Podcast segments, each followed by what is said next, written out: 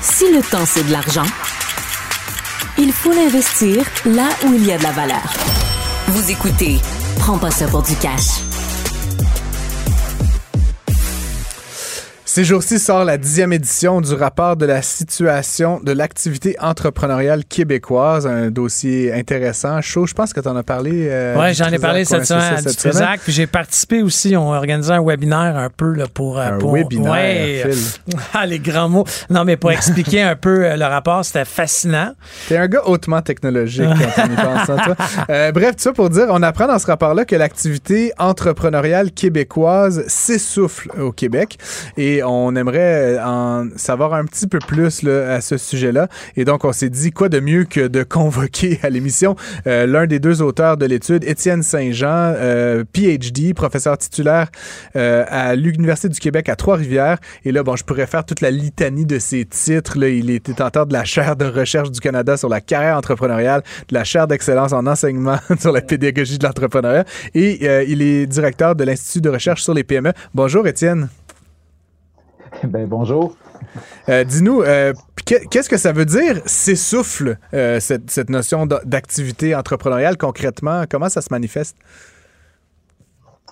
En fait, euh, on observe plusieurs indicateurs cette année qui sont légèrement à la baisse. Donc, on voit par exemple une baisse des intentions entrepreneuriales, une baisse également de l'activité entrepreneuriale émergente. Mais ce qui a surtout marqué notre attention cette année, c'est qu'on a observé une baisse de l'entrepreneuriat établi.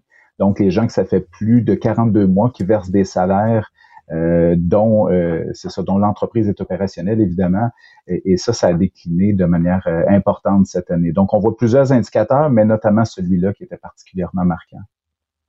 Est-ce que tu trouves que il y a des, y a des, c'est la faute de quelqu'un? C'est pas pourquoi, pourquoi on en est là? Pourtant, je me serais dit que ça aurait dû diminuer pendant la COVID sais, peut-être en 2021, mais en 2022, pourquoi? Quand on est en train de sortir de la COVID? Ben, c'est une excellente remarque. En fait, euh, il y a plusieurs facteurs. On ne peut pas attribuer à une seule cause cette situation-là. Mais euh, année après année, ce qu'on constatait, c'était qu'effectivement, on avait beaucoup de démarrage d'entreprises, mais très peu d'entrepreneuriat établi euh, qui était qui était impacté par ce nouvel entrepreneuriat-là. Fait que ça nous a mis des questions sur la pérennité. Euh, mais ça, ça fait des années qu'on l'observe avec euh, avec ce rapport-là. Mais plus précisément, dans la dernière année, euh, effectivement, on pensait que la COVID, la COVID était derrière nous, mais tout probable, parce que bon, il y a deux choses. Il faut savoir que c'est les données de 2022 qu'on a sous la main, fait qu'évidemment, on est un peu en retard par rapport à, à aujourd'hui. Euh, l'autre chose, c'est que les, aides qui ont été consenties pour la COVID aux entreprises ont probablement retardé l'inévitable. Hein. C'est-à-dire que euh, quand c'était le temps de la COVID, euh, les, les, les, entreprises établies recevaient de l'argent pour assurer qu'ils ferment pas. Il y a des entreprises qui normalement auraient probablement fermé leurs portes. J'adore. Et puis ils sont restés ouvertes. Fait que c'est devenu. Il y a des collègues qui appelaient ça des, des entreprises zombies, c'est-à-dire qu'ils fonctionnaient, mais ils fonctionnaient parce qu'il y avait un soutien un peu artificiel.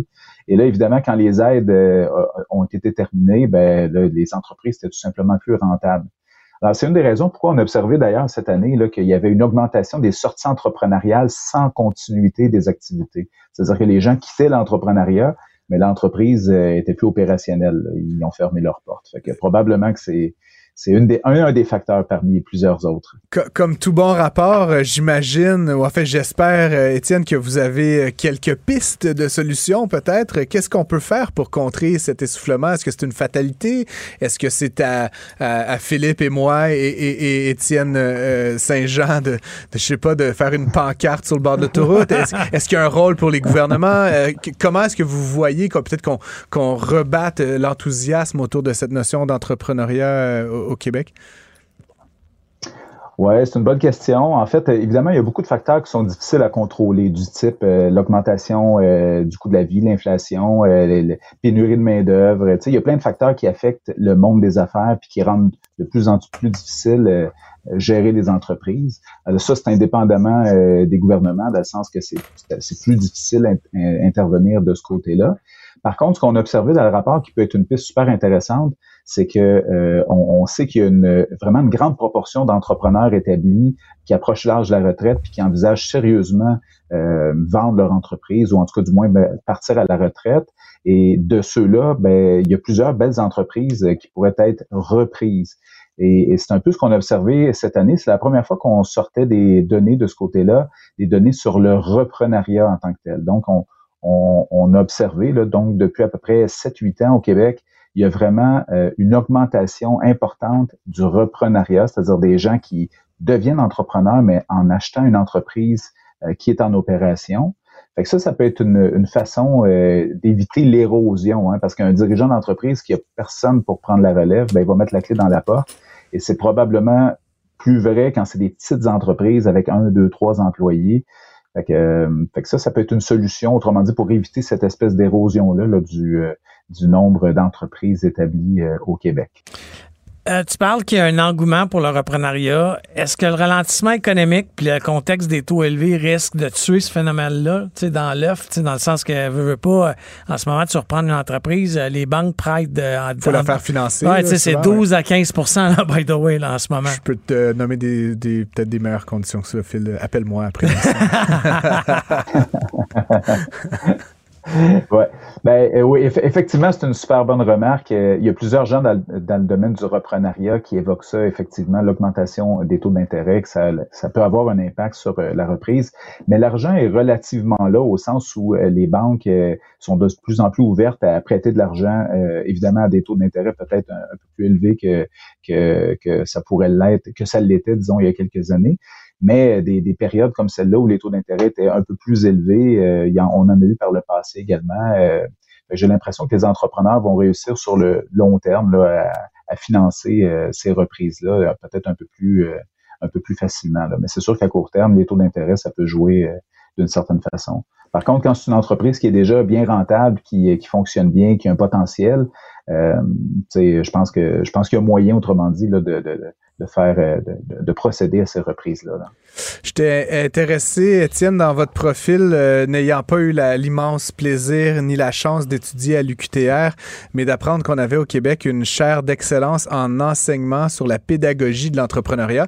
Je me demandais justement, euh, sans, sans, trop faire mon, mon petit gars d'école, mais est-ce que justement l'enseignement de l'entrepreneuriat, les universités, est-ce que selon vous, vous allez me dire que oui, mais, mais concrètement, comment est-ce que les universités peuvent peut-être aider à, fabriquer ou à appuyer justement des gens qui ont un peu la fibre entrepreneuriale en leur donnant des mesures, des techniques. Comment est-ce que vous voyez ça? Évidemment, étant détenteur de la chair, j'imagine que vous avez quelques pistes pour nous euh, à, ce sujet.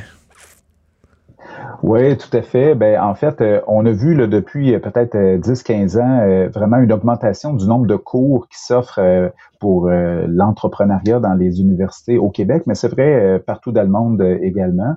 Euh, puis on a également vu euh, un essor aussi des, structures de soutien à l'entrepreneuriat étudiant euh, hmm. au Québec. Là, quasi toutes les universités au Québec ont, ont des structures pour appuyer les étudiants entrepreneurs. Chez nous, ça s'appelle le Carrefour d'entrepreneuriat d'innovation, mais toutes les universités ou à peu près au Québec ont ce type de structure-là. Ce qui fait que les étudiants qui ont des projets peuvent à la fois parfois prendre des cours pour euh, et, euh, et, là je pourrais revenir sur la question de la pédagogie, mais pourront prendre des cours en entrepreneuriat pour acquérir peut-être les bases, mais pourront également euh, se faire accompagner par des, des spécialistes donc qui vont travailler le projet, le modèle d'affaires avec avec l'étudiant. Et puis généralement ces, ces structures-là travaillent en collaboration avec les, les l'écosystème entrepreneurial plus large dans la région, ce qui fait que quand l'entreprise commence à avoir disons, être bien structurés, avoir un certain potentiel, ben là, ils sont mis en contact avec des financeurs, ils sont mis en contact avec euh, des gens qui peuvent euh, davantage les amener là, un peu plus loin. Là. Fait que c'est vraiment des structures d'amorce là, pour euh, les premiers pas d'un projet entrepreneurial. Fait que ça, ça, ça aide. Puis également, ce qu'on ce qu'on assiste depuis particulièrement 5 à 10 ans, là, vraiment beaucoup plus des pédagogies qui sont orientées vers l'action. Avant, euh, on, puis à l'université, on a un peu euh, cette croyance-là que ben, on s'assoit dans un cours, on écoute, on prend des notes, puis on fait un examen, mais dans les cours en entrepreneuriat, c'est rarement euh, le cas. Fait qu'il y a beaucoup d'activités pour lesquelles les étudiants se mettent en action, et vont dans l'écosystème, font des choses concrètes. Et ça, ça leur permet de développer des, compétences entrepreneuriales ou en tout cas du moins de voir s'ils ont les qualités requises pour devenir entrepreneur. Fait que ça, c'est un, changement de paradigme, je dirais, d'à peu près une dizaine d'années. C'est pas toutes les universités qui sont rendues au même niveau à ce niveau-là, mais on, on travaille fort de ce côté-là. Tellement intéressant. Étienne, on vous aurait écouté pendant une heure euh, si on avait eu le temps. Étienne Saint-Jean, euh, PhD, professeur titulaire à l'Université du Québec à Trois-Rivières. Je vais vous repasser tous les titres, mais merci énormément. j'invite, euh, Francis, j'invite les auditeurs qui veulent voir le rapport. C'est super simple. Allez sur Google, faites GEM Québec 2021 parce que le rapport. de l'activité entrepreneuriale québécoise. Tout à fait. Merci beaucoup, Étienne. Merci, Étienne. au plaisir. Merci de l'invitation. Au plaisir. Ne ratez plus rien. Cette émission est aussi disponible en balado sur l'application ou en ligne au cuberadio.ca.